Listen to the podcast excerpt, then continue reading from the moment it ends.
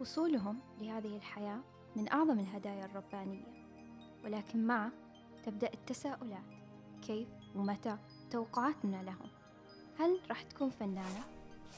مخترع عبقري أو كاتب؟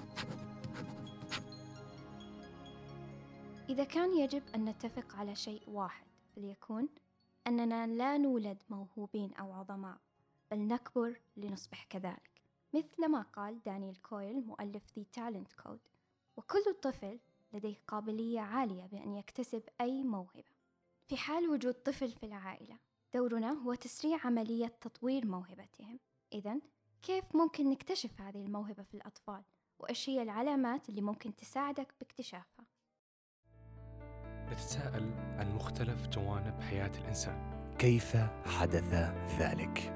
من أفضل الطرق لفهم الحالة الحاضرة أن نحيطها بعدد من الأسئلة كل شهر نتحدث عن موضوع مختلف بشكل مفصل وشامل ما هي السعادة وكيف نحققها؟ لماذا نحلم؟ وما الذي يحدث في الدماغ أثناء الحلم؟ كل هذا وأكثر في محتوايز في البداية ممكن ما تكون اهتمامات الطفل واضحة لذا من المهم أنك توفر البيئة المناسبة حتى يجرب ويختبر بنفسه. ممكن أنك تسجله بأنشطة مختلفة شهر يتعلم فيه كرة القدم أو ساعة يجرب فيها الرسم بالألوان أو فترة تعلم آلة موسيقية أو حتى البرمجة. بهذه الطريقة راح يتولد عنده الاهتمام بمجال معين.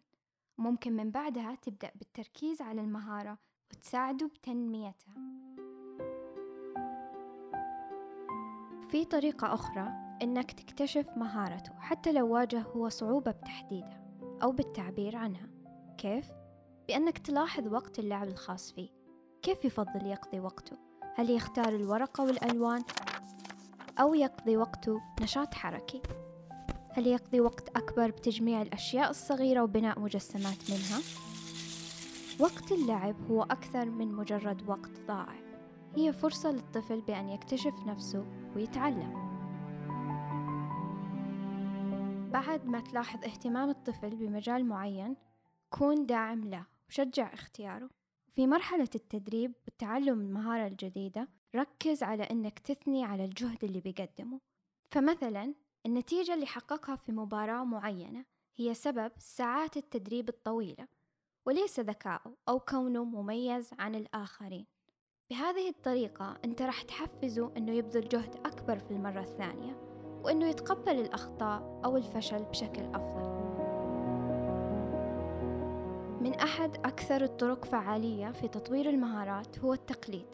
فتقليد الطفل لأي خبير أو موهوب في مجال معين يعتبر طريق مختصر لتكوين مهارة جديدة. أيضا لما الشخص يتخيل نفسه يؤدي مهارة معينة هذا يقربه أكثر من أنه يتعلمها. تيم جالوي مؤلف ومدرب للتنس يدرب الطلاب الجدد أنهم يتعلمون التنس عن طريق جعلهم يلعبون عشرين دقيقة كاملة بدون أي تعليمات. فقط يحاولوا يقلدون محترفي لاعبي التنس. في النهاية لو في مرحلة طفولتك ما كان عندك أب أو أم يدعمون موهبتك فمو مشكلة. ما زال في وقت تطوير موهبتك الآن. التعلم في وقت متأخر في الحياة يعتبر مفتاح لبقائك شغوف ومهتم ليس فقط في اكتشاف أشياء جديدة وإنما في الحياة نفسها. يذكر عالم النفس الدكتور ديفيد هومز مع تقدمنا في العمر نبحث عن الاستقرار ونميل إلى محاربة التغيير ونفضل البقاء على ما نعرفه حاليا وما يشعرنا بالراحة. والحل للهروب من كل هذا هو تعلم مهارات جديدة.